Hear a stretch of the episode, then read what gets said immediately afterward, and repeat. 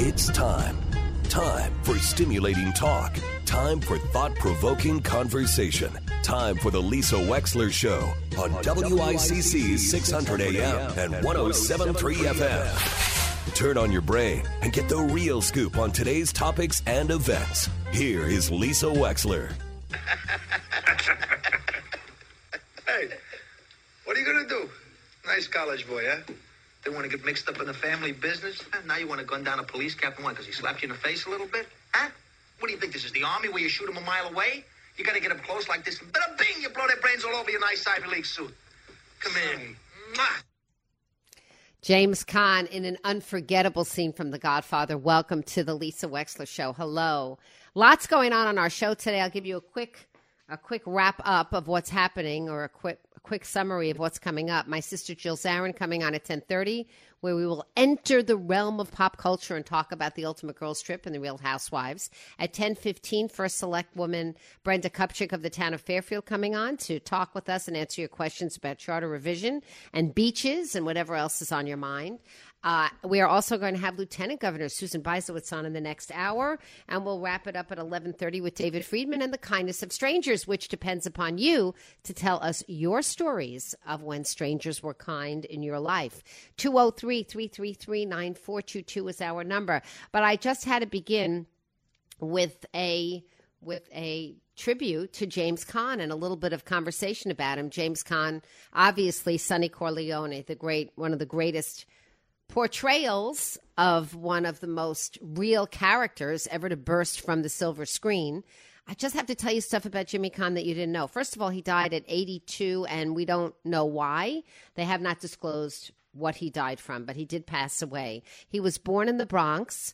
This is, for me, this was a surprise. I assumed because, I think because of Sonny Corleone and the other roles that he played, including Honeymoon in Vegas and Las Vegas and a lot of other roles that he was an Italian guy. James Caan, C A A N. What do I know? I thought he was an Italian guy.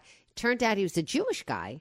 He thought it was funny his whole life how people thought that he was Italian. But he did hang around with people, including one of the big mobsters who was the godfather to one of his own kids. He had a lot of children. I think he had at least five, maybe six and uh, he was married four times. He was born in the Bronx. His father was a kosher butcher.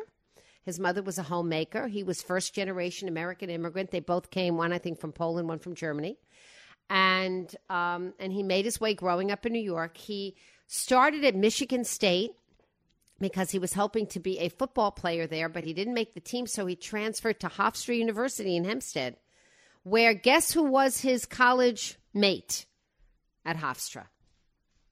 None other than Francis Corleone, not Corleone, Francis um, Coppola. Francis Ford Coppola went to Hofstra. I didn't know that either. Anyway, he met Francis Ford Coppola there. They met each other, talk about a fortuitous meeting, because after Hofstra, James Caan decided that he wanted to become an actor, and he went to Sanford Meisner's The Neighborhood Playhouse, and he started appearing in things. He loved theater, he loved everything. He was offered a starring role in a TV series in the 60s, and he was quoted as saying, I want to be an actor, not a millionaire. And he turned it down. Uh, then eventually he ended up with the great role of Sonny Corleone. He was in great demand for many years. Uh, he developed a cocaine habit and he admitted to booze and drugs and women. Uh, that completely derailed him and found him broke, completely broke after a few years. He climbed his way back. You might remember that he was in Misery. He was in a lot of other good movies at that time. He got some very unusual roles. He'll still always be remembered as Sonny Corleone with that just unforgettable portrayal of a guy who seemed to climb out of his own body. And uh, he was beloved. He was really, people attached to him, people loved him. In his real life, he was also a champion martial arts person and he mastered the rodeo. And he used to kid about himself as the only Jew who could compete in a rodeo competition doing calf roping. He was really something. He was a larger than life person off screen than on. The accolades are coming in. But I mean, I think it's fair to say when we think about going to movies here in America that we all knew James Caan, just a giant, giant actor in the field of cinema. So we say rest in peace, Jimmy Caan. 203 333 9422. A shocking assassination this morning on uh, Shinzo Abe, the Japanese former Japanese prime minister who was running for reelection, something to be back in the fray. He served in 2006 to 2007 and then again from 2012 to 2020, which was very long term. And he resigned because of ill health. Now, here it is, 2022. He was only 67 years old and he was back there making speeches again. Just so you know how shocking this is, and you should see the picture yourself, it is such a shock that anybody would die by gun violence in Japan that during all of 2021, only 10 people in all of Japan died as a result of gun violence. That's a country of 124 million people. We are a country of 330 or so million people. Maybe we're creeping upwards, something more that. And how many incidents of gun violence do we hear of every day? 10 in a year. So I was looking at the pictures thinking, how did this guy get a gun? You've got to see the picture. He's got duct tape, huge amounts of duct tape over a contraption that this guy managed to cobble together to be a gun. Obviously, he got gun parts and he did it. 44 years old. Uh, they found him, they got him. Uh, we don't know the motives, unknown. But you know, it just reminds us all that you quite literally take your life in your hands if you want to lead. You do. Think about all the leaders that have been assassinated while leading. Not just Martin Luther King Jr., Yitzhak Rabin in Israel. Uh, who else was I think? Gandhi. I mean, so many people, almost, I mean, just, just the list goes on and on of people that spoke up and in the middle of speaking in front of people, some jerk, some idiot, some crazy person decides that they can take him out with a gun and it is you know we have a we have a world of over 7 plus billion people.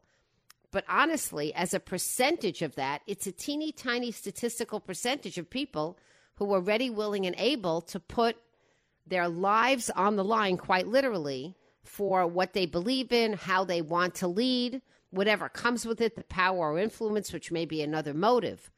But you got to recognize who else? Sadat anwar sadat was killed Abe Lincoln. Well, he was watching a show, he was in the audience. But so many people in the middle of speaking up, just literally speaking up, assassinated. Robert F. Kennedy, it's just extraordinary. So, anyway, 203 333 9422. So here we are, and there it is, and um, we feel very shocked about this. It's just a shocking thing when a leader is assassinated. 203 333 9422. All right, so we're going to come back. We're going to chat with Brenda Kupchik. There's a lot going on locally that I really want to catch you up with. You're listening to WICC 600, your community radio station. The phones are always open. Anything in particular that's on your mind, you can always chat about at 203 333 9422. I'm Lisa Wexler. We'll be right back. It's a Friday. And welcome back to the show. Hello and good morning. Joining us now is Lieutenant Governor Susan Bysiewicz and she is serving her first term as Connecticut's 109th Lieutenant Governor. Uh, she has a very illustrious career, having served the state of Connecticut as a state representative in the Assembly, representing the towns of Middletown, Middlefield, and Durham. Uh, she has a very strong background uh, in law and advocacy for the people of the state of Connecticut. And I'm delighted to say that I keep bumping into her locally. Susan Bysiewicz, welcome to the Lisa Wexler Show today. Hello. Hello, Lisa. Thank you so much for having me on this beautiful summer day. It is a beautiful day. You're a little bit crackly. I hope we have a good connection here. You're getting a little crackly. I I hope we we do have a good connection. Okay, let's see. Let's see how it goes. First of all, I'd like to know how you maintain that unbelievably tiny waistline. I have never seen a waistline in person. You know, you remind me of Scarlett O'Hara with the 17 inch waist and Gone with the Wind. well, that's Tell- uh, that's very that's very kind. Um, I uh, love to walk. I well, first of all, I grew up on a farm, so I'm used to doing a lot of activity. And my husband and I walk five miles every night. So Um, our neighbors think we're a little nuts because usually by the time I have the opportunity to walk, it's you know nine Late. o'clock at night. But yeah. I love to do that. I wanted to ask you about growing up on a farm because my heart is always there, even though my physical strength is completely not. But I've always thought that I should have been a, farmer, and it's always been a dream of mine to still have hmm. livestock and animals, particularly goats. I don't know why I have an affinity for goats. You have to tell me about growing up on a farm in Connecticut. Tell me about it. Well, so my grandparents were immigrants from Poland. They worked in a slaughterhouse in Chicopee, Massachusetts after they came to this country. They saved their money and they bought a beautiful farm, about 100 acres in Middletown, uh, where I grew up. And uh, they had uh, dairy cows, they had all kinds of uh, fruit and vegetables. Their big crops were potatoes and cabbage. Uh, for a little while, but this was before I was born, they grew shade tobacco. Uh, mm. But then they switched to uh, dairy and fruits and vegetables. Um, and uh, we grew up, my, my siblings and I grew up picking potatoes, which is the hardest job because you have um, baskets that hold uh, 40 pounds of potatoes, and you pick them starting early in the morning. We had 40 acres of potatoes planted, so you start picking them really early in the morning. Um, in the summer, you know, eight o'clock in the morning, and you go and you pick until it gets dark. So, um, wow, it's a very labor-intensive, uh, hard uh, job to do. And uh, but my sibling, that's how my siblings and I uh, learned how to work hard from from my dad and and the relatives that worked on our farm. That is such a beautiful story. You know, I come from farming in Connecticut. With ah, a similar where are you with from? I'll tell you. My father's side of the family, my grandma Helen, was brought here from Lithuania when she was uh, 12 or 13 years old. She was born in 1899, so she came here in 1912. And she came to Uncasville, in the New London ah. area. You know Uncasville, where they oh, now have Montville, casinos, yes, Uncasville right? is part of Montville. Norwich, mm-hmm. yeah. And they, my tante Bessie, and all of my aunts in the Goldblatt family. So if any Goldblatt is listening, you're related to me. Uh, they all came over here, and they the first cousins married each other. That's why I say any Goldblatt is related to me. And yeah. anyway, my grandma, uh, it's true. And my grandma Helen, from the age of twelve on, lived on a farm, and all of her brothers and sisters had this farm, this big farm, which over time got sold off. You know, became a shopping center or this or that over time. But when I was very, very little, very little, I, I was I went to the farm in Uncasville, and I remember that very well. It was beautiful. Wonderful. Uh, absolutely. And in eastern Connecticut, um, there are still dairy farms, but uh, there are still a lot of chicken farms. Chickens. That's well. what they did. Chickens. I remember it was chickens. A lot of, ch- and of course vegetables and fruits and dogs and cats. And it was a farm, but a lot of chickens. I remember that. Yeah. That's, that's still very beautiful. It's a great. How- it's a great way to grow up because you appreciate what farmers do. You appreciate uh, having fresh food that comes right out of your garden. My dad's garden was five acres, you know, so um, wow. we, we had such uh, a wonderful um, childhood that all revolved around uh, the seasonal fruits and vegetables. Like, for instance, June was for strawberries, July was for blueberries, August was for raspberries. Ah. So, uh, then you start with apples in the fall and grapes in October. It just kept going. It was great. It is great. It is great. How many farms do we? We're chatting with Lieutenant Governor Susan Bysiewicz. How many farms do we still have, more or less, or how many people in agriculture? Do you have any idea? So we have we have hundreds of farms in Connecticut, and uh, farms in Connecticut are responsible for four billion dollars of economic activity and over 20,000. Uh, and I had the great pleasure of visiting all kinds of farms with our agricultural commissioner, uh, Bryan Hurlburt. I have visited uh, apple orchards, dairy farms, uh, wineries where they grow their own grapes, craft breweries where they grow their own hops. I have visited um, hemp farms, uh, you name it. Um, and uh, they are really important. They're an important part of our economy. Uh, and I think, particularly after the pandemic and during the pandemic, people started to really appreciate uh, the uh, wonderful ability to be able to visit a farm in your area and buy fresh food and support the local economy. And uh, I have to say, I'm looking forward to visiting Jones Farm later yeah, this me too. Totally. Yeah. Love their wine, love their strawberries and fruit. Yeah, we love their pumpkins, and, and we do the you know the the the fall thing we do at Jones Street Farm. It's so wonderful to be there. Love it. Love it. Um, you're a little bit crackly. We're chatting with Lieutenant Governor Susan Bysiewicz. I don't know if there's a way to improve the connection, but every now and then I, it's put my I put my earphones on to see if that would help, and I apologize about that. Sorry about Yeah. that. We're doing the best we can. And where do you make your home? Are you still in the Middletown area? I still am in Middletown.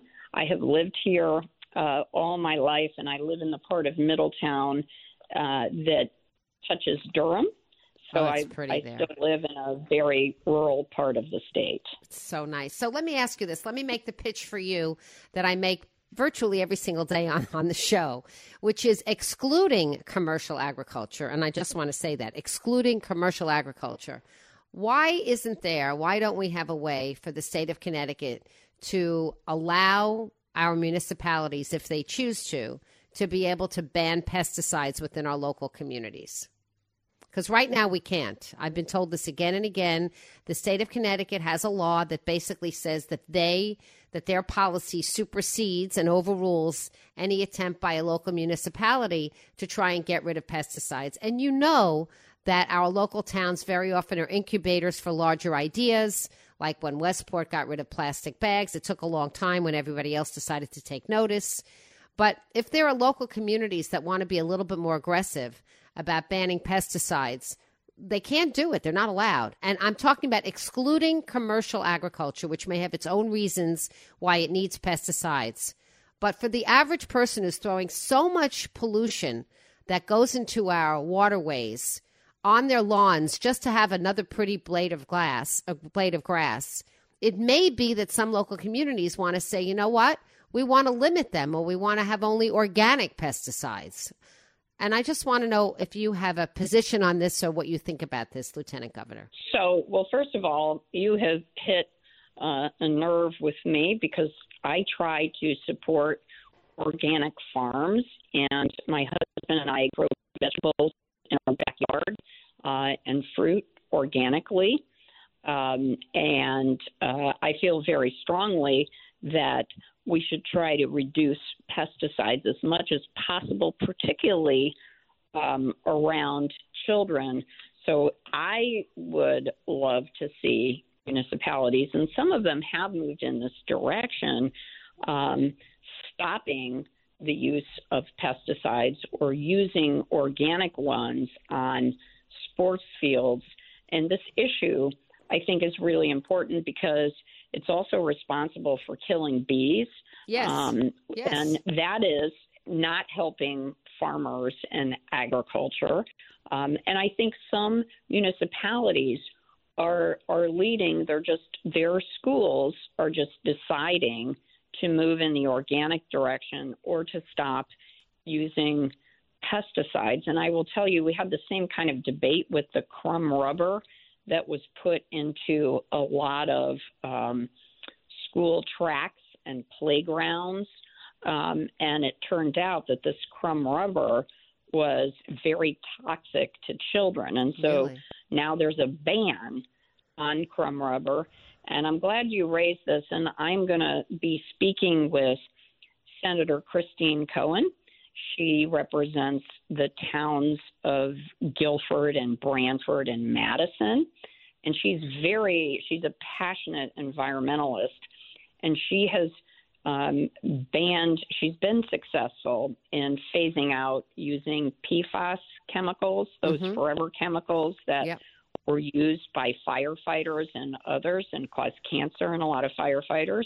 Yeah. Um, and uh, I will speak to her about addressing this issue because I know this has been on her list. She's I know she's attempted to ban the use of certain chemicals that are on that are used on golf courses. Right. For the same reasons that you talked about. That right. The runoff goes into our waterways. It does. It affects all of us. And you know, at some mm-hmm. point there has to be a societal decision of a trade off between something looking green and pretty and something that's considered a desert for any other kind of wildlife. And based on the education that I'm getting from people in Aspetuck Land Trust and other, you know, very intelligent people from Save-A-Tree and other places, you know, they tell me that those old fashioned, you know, where every blade of grass stands looking by itself like a soldier is really a desert for other kinds of insects and wildlife. And we should not be encouraging that. And we should be able to make, as local communities, decisions about that. That's what I'm asking for a little bit more local control. Because it's true, you're right, Susan Bysiewicz, that some towns are saying we're not going to use Roundup anymore. We're not going to use it on our fields anymore. But they are telling me, leaders, that they are powerless to make local ordinances over private property. And it may be that there may never be a vote in an RTM and it may never come to pass, and that's democracy. But they feel that they don't even have the opportunity to put it in front of the people. But also, yes, and, and I'm glad you mentioned Roundup because um, there are uh, people uh, like Tara Cook Littman who has been she's been on, our show many times, many times. She Tara yes. Tara's fabulous, and Tara has been working with uh, Senator Cohen, whom I mentioned earlier, and a lot of municipalities because parents like and and advocates like Tara have stepped up and said, stop using Roundup mm-hmm. on our municipal. And so um, the municipalities, school systems lead by example uh, because I think a lot of people just aren't aware uh, of how toxic Roundup is and uh, what can be done. And when you just have people voluntarily stepping forward and saying, we're not going to use that anymore, I think that is a start. Just as you mentioned, Westport led the way uh, as a town for the plastic bag ban, which mm-hmm. finally is law. Right. Right. So that's why that's my plea. Um, we've run out of time this time, but I do hope you'll come back on the show. We're chatting with Lieutenant Governor Susan would love. And it's been really a pleasure to get to see you recently and get to know you. And I thank you for coming on the show. Absolutely. Thanks for having me. A pleasure. Lieutenant Governor Susan Bysiewicz on the Lisa Wexler Show. We'll be right back. Welcome back to the show. We are expecting to chat with my sister Jill Zarin of the Ultimate Girls Trip, former original Real Housewife of New York City, any moment. She should be calling in 203 333 9422. In a couple of headlines you may have missed, that speaking of agriculture, which we were just talking about with Lieutenant Governor Susan the Ukrainian foreign minister told foreign ministers at the G20 summit that Russia has embarked on a well thought and cynical strategy to destroy Ukraine's agriculture. Ukraine is the breadbasket of, of Eastern Europe, by the way. I mean, it is quite literally the breadbasket. And there are there are possible famines and episodes of food shortages that are expected throughout Africa and parts of Europe as a result of this devastating campaign to destroy agriculture. The quote is that the Russian naval blockade of Ukrainian ports has already shredded global chains of food supply and has a detrimental effect on global food security. Adding insult to injury, Russia is stealing Ukrainian grain and bombing Ukrainian granaries. They are playing Hunger Games with the world. And in the meantime, Secretary of State Antony Blinken called out Russia for blocking Ukrainian grain exports in a closed door session at the Group of 20 meeting, to which he said to our Russian colleagues Ukraine is not your country. Its grain is not your grain. Why are you blocking the ports? You should let the grain out. Uh, Russian Foreign Minister Sergei Lavrov was not in the room during the remarks.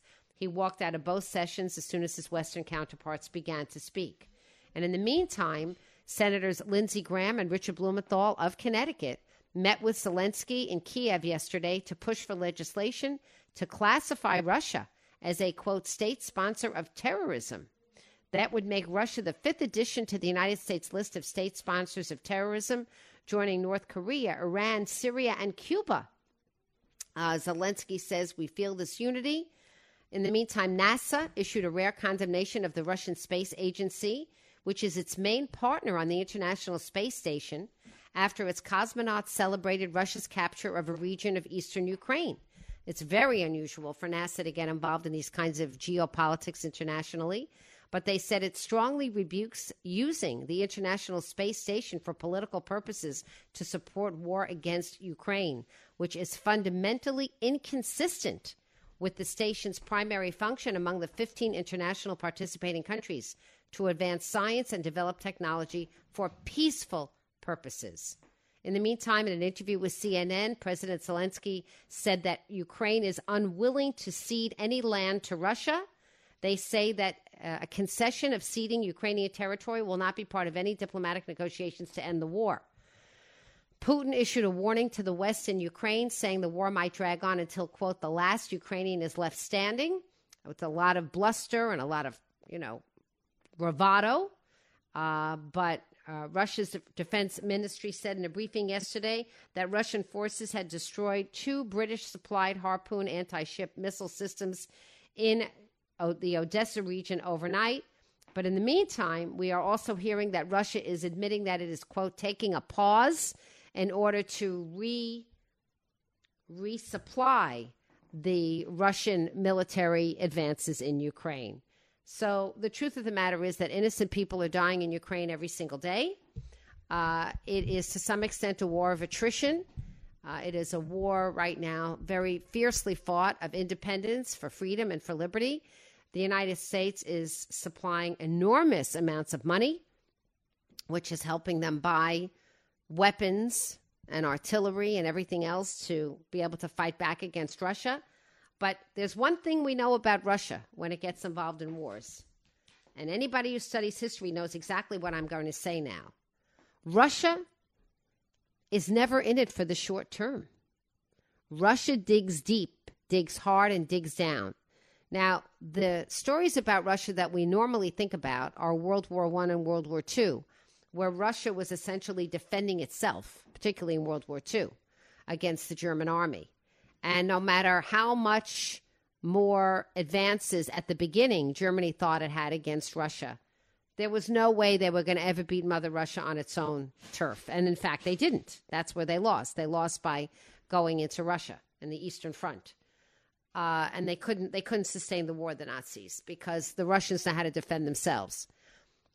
In this particular war, it's brother fighting against brother. A lot of the Ukrainians, you know, are native Russian speakers.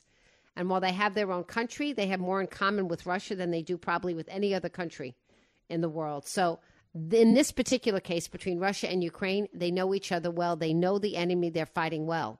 And I think that Ukrainians, like Russians, are in it for the long haul. They're going to dig in. So, anybody who thought this would be over in a day or two is just wrong. It's just wrong. And unfortunately, I mean, Putin is reported to be very sick, but who knows how true that is. In the meantime, he's still alive. But the guy that's coming up right behind him is reportedly just as viciously anti Ukraine as Putin is. So we'll see what happens. But I just wanted to give you the update on that because we haven't spoken about that in a while. 203 333 9422. You know, there's a, there's a, um, there's an issue that has been something that, as you can tell if you listen to the show, has been bothering me quite a bit. And it's the issue about the fact that now that we've legalized marijuana, uh, those of us who don't smoke it have to experience the secondhand smell of it pretty much wherever we go. And the law in Connecticut, I think, is woefully um, not well thought out. You know, I need to have you know I need to have Lieutenant Governor and the Governor back on Susan Bysiewicz to talk about this too. I need to book her again to talk about this because here's the thing with our beaches it's very clear in the state law that you can't smoke pot on state beaches. So whether or not or to what extent that'll be enforced, at least people know what the law is. But in making this grand law about recreational marijuana, they decided that they would cede local control to our towns and communities over whether or not you could smoke pot in public spaces and in public areas of local communities. And I know personally that there has been some rumbling in my own town of Westport uh, that the local government hasn't gotten together to make rules about where marijuana should be able to be smoked. Now, maybe that's because this is brand new and the RTM in Westport just met for the first time in person literally this week. So they have a lot of things to catch up on. But the reality is that all of our towns and communities are going to have to think about do they want to allow pot smoking on their own beaches if they have them, in their own parks if they have them, on their own school grounds? Are there places where we want to ban the smoking of marijuana? Because anybody who does any research knows that, you know, THC is a psychoactive substance. Secondhand smoke is not only unpleasant for some people, but could have some deleterious effects. There is a story out today in the Connecticut Examiner, which I must bring to your attention. And this has to do with Stamford, Connecticut, and Harbor Point, which is a very ritzy, ritzy, watsy community of high rise apartment buildings. And the headline is Legal Marijuana and Secondhand Smoke Pit Neighbor versus Neighbor. And it's a story about a baby, a little baby, an infant, in a parent's home that has been exposed to what the parents describe as suffusing, in other words, hugely intrusive marijuana permeating the family apartment from a neighboring apartment. According to the Connecticut Examiner, the heavy smell came repeatedly at all times of day, the baby's mother said. Sometimes in the middle of the night, she had to take the baby to a common area down the hall while her husband tried to while her husband tried to clear the smell using two HEPA filters and the air conditioner. She said sometimes the smell was so dense that her own head pounded and she felt nauseous, and she would leave the building with the baby to go stay with a friend. This was back in November. Eight months later, it's still happening. She lives in the 22 story Allure building on Pacific Street and she said quote i'll be getting ready to put the baby down for a nap and the apartment will become engulfed in marijuana smoke. She prefers to remain anonymous although she told her story to the connecticut examiner because she doesn't want to be involved in a name to name calling with her pot smoking neighbor. But she said you love this baby more than anything on the planet. You're paying close to $5000 a month to live in this building and you have to deal with this. So who owns the building building and land technology? Now they of course are the developer that is building the massive Harbor Point apartment project on Stamford South End. They are also the same developer that's behind the North 7 development that's going on uh, right near the Merritt 7 office complex, right near Exit 40 off the Merritt Turnpike. Managers for BLT, which owns and manages Allure, sent out policy reminders reminding residents that, quote, our property is a non smoking environment and they claim that all residents have already signed a smoke free agreement, saying that anyone does, that doesn't abide by our policies is subject to a lease violation. According to the woman, Allure managers did knock on the pot smoker's door more than once, asking him to stop, but he hasn't stopped, and the marijuana odor keeps coming. And then she said, and this is what this woman is reporting, someone from BLT called us and said, quote, there's nothing we can do about it. Now, if the landlord says there's nothing we can do about it, what are we supposed to do? So she called the Stamford police. And then the Stamford police told her, quote, the officer was very nice, but he said there was nothing he could do because marijuana is legal now. And the woman said, I told him about my baby. And he said he was sorry, but it's a building issue and management is supposed to take care of it. So then they called the Stamford Health Department. And the Stamford Health Department said, I'm sorry, we don't have jurisdiction because this isn't regulated by the housing authority because the law is a quote private building. So can you imagine this woman between a rock and a hard place? She's in her home. She wants to stay in her home. She pays a lot of rent for her home. The neighbor signed a non smoking agreement, but he's not abiding by it. And the landlord is not moving to evict him.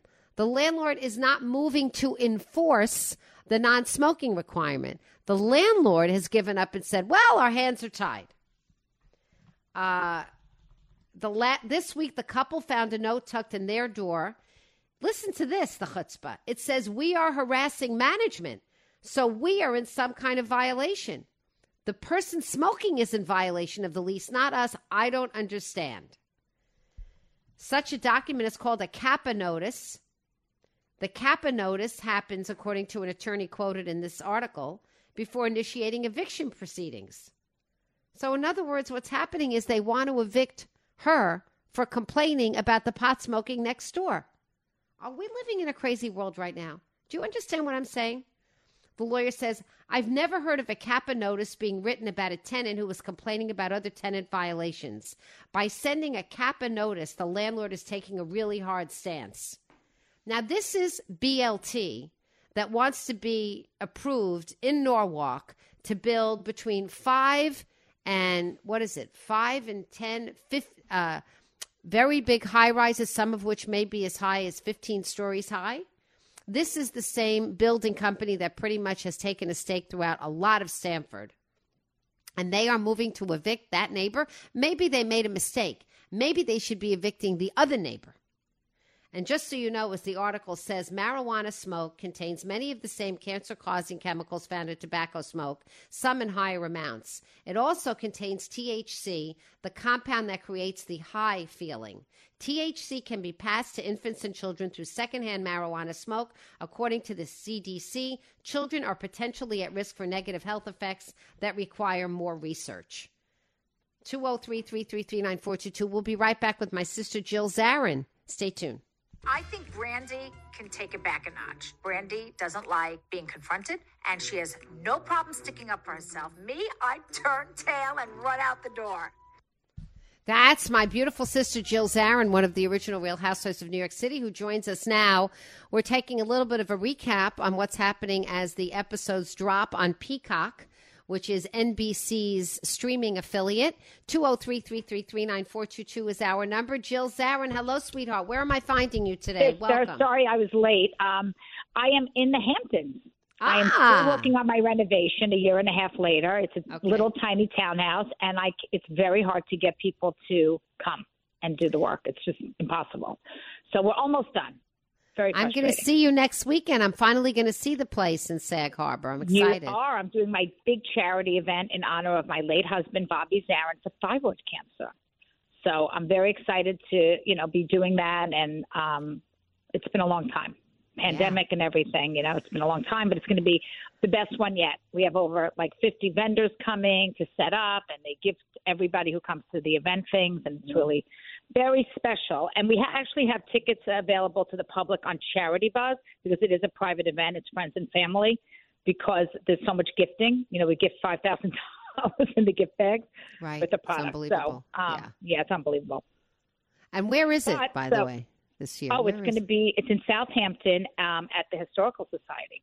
Nice. And we tented it. It's going to be beautiful. You know, oh. you know how we do it. Yeah. I know it's not going to be in my house where it used to be, but that's okay new It'll location. Be It'll be beautiful. It'll be beautiful. So, how does it feel seeing yourself on TV again every week? It's been a while. Oh, not good. Not, not good. good. You know, we talked about this last night. Not good. Ma- Mama needs a facelift. Oh yeah, it's literally falling on the floor. I can't believe it. In person, I don't see it. You don't. But you I don't see. see I mean, I actually am starting to see it in person, but not nearly as much as the camera saw it clearly a year ago. Cameras are very cruel. They are very very cruel. mean, very, very mean and cruel. They are. I know. Yeah. Well, how many how many of the other ladies that you think around the table have already done a little bit of nip and tuck? What do you think? Um, not as many as you would think, actually. Okay. And we had a young crew. So okay. I don't think maybe one or two. Okay. Oh, definitely Vicki. I mean, she did it on the show, so Vicki definitely did. Vicki looks great. Think, um, she had a facelift. She looks marvelous. I think, had, I think, she had two. Vicki, I'm sorry if I say that and it's not true, but I, th- I think she had two. She looks um, great. Because I think some people do a little bit here and a little bit there. And well, whoever know, did her gave her a very whoever did her gave her a very non-California look, which I mean I is a compliment. Yeah. No, no, no, absolutely, absolutely. She looks her best ever, really. Um, and I think um, I think boobs have been done. Tamara's done that, and I think I definitely think Brandi's done some stuff, and Taylor.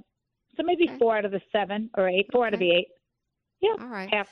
So when you watch it now, and I assume that you are watching this. This is the Ultimate Girls Trip. These are this is a, a, series that was designed by Bravo to bring together women from different of the franchises of the Real Housewives. Some of you knew each other because you just did, and some of you didn't know each other. And when you look back over the filming, which took place last fall, do you remember everything that you're now seeing on camera?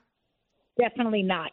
And not only do I not remember, I would swear on a Bible it didn't happen, but I, I didn't see a lot of things going on um, you know, around me, obviously, because if I'm here, That's like if true. I knew that, um, and it's hard for people who haven't watched the show, so I don't want to talk too much in detail because it'll, you know, bore people. But um, there was one scene where I was getting my, um, you know, I was getting ripped apart by my fellow castmate Dorinda. Uh, in the other room, Brandi and Tamra were like, you know, what do they call it? Like uh, naked wasted or something. There's an expression. Like they were having the best time. They were running Oh. around in their pajamas. They were Oh. drunk. They were happy. I should have been in that room because I saw it on the TV show. I had no idea that was going on in the kitchen. I see. What's with all the drinking, Jill? There's a tremendous amount of alcohol going on. You know, the show does not give it to us. They really don't, Lisa. They don't. I mean, it's the it's the you know it's the girls or men or whatever the show is lifestyle. It's whatever they're you know they're really following that story. Oh, I don't. I don't assume that Bravo is giving you the liquor. I'm saying, what's going on with women of a certain age drinking so much? What is that? Well, um, I don't know if I don't know. I, I you know you're talking to someone who doesn't drink, so I don't have that answer at all. I don't know. I don't drink, so I couldn't even possibly answer that question. And and I think that I, what what surprises me is that if I saw myself on TV like Dorinda did uh, in the last season of The Housewives she was on in New York, and she keeps you know one thing that bothers me that puts me and it, it's Brandi and the other girls is that Dorinda kept on saying she was on pause and we were all fired as if she was better than us. And I thought about it and I laughed because I said, You were put on pause because you had a drinking issue. Or an, Oh. they didn't say drinking. They said she had an anger issue, that the fans were upset that she was so angry, that they loved her, but she was so angry. So you would think she would, uh, if she wants to come back on the show, which she has said she's dying to come back on the show. So she keeps calling me thirsty, by the way, which is hysterical because I'm the least thirsty person you'll meet. I'm ambitious, I'm driven, I'm hungry, but thirsty, not so much. Interesting. Um, uh, for, so you know, that that protest too much. Uh, Right. What surprised me is that she didn't, you know, grow at all during the, pa- uh, the last two or three years and come back, you know, the old Dorinda that everybody loved, including myself, who was the fun, loving, sweet, everything. That's who I met years ago, and that's who I keep trying to find. You know, and then what I find is this like monster you know, who's completely out of control. And and if I was watching her myself on TV that looked like that, slurring and, and falling down and can't stand up, I would like not only be embarrassed, I'd check myself in somewhere. mm-hmm. So I don't even know what to say. I know all the girls on the show of New York have said it to her, have said it to Bravo. But, you know, it is what it is. It made for a great TV. It made for a great show. But Oh, it was. And definitely a watchable show. I definitely thought last night's episode was the most watchable of all of them so far, for sure. But that's why I didn't go hard on her. Hmm. Didn't you notice? I did. I said, "Listen," I said, I "Don't you talk to me like that." I know. You know, don't talk to me like that. That was the that was the most severe I got. And listen, Right. you and I both know I've got a mouth. My from my mother, from my cousin. You know, we all have a mouth, Mhm. but I can't use it against someone who can't fight back. And I felt that she was not in a condition to fight back a fair fight, because that that drinking thing is not a fair fight. It's me to her. In other words, I could decimate her. I'm not going to do it. I felt sorry for her in that moment. I wanted to help her because that's my nature, right? Well, I'm I'm remembering I'm remembering we're chatting with my sister Jill Zarin that you're that what you say is at one point you apologize because she's she's hung up on something. It's an issue you have to watch the show to see. And so you apologize and then you say to the camera, you know, when someone is drinking, I'll just say whatever it is to disengage. They want an apology, great. I mean, because I just want to disengage because I'll do anything. I just want to have a good time. Leave me alone. Well, because you can't really engage when someone has that altered state of consciousness. There, you just there's no engaging with them. You have to detach. You have So I, to. sh- so I was a little, I was a little mad at myself when I saw. I, I don't remember doing that, by the way. I like that you said you that. Remember?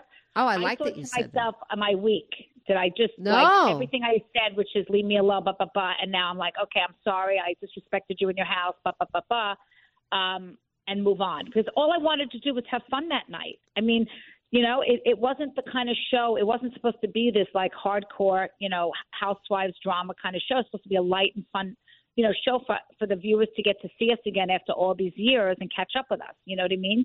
So Yes. it was just getting so dark. Yeah, and I it was. just had to get out of that place at any cost.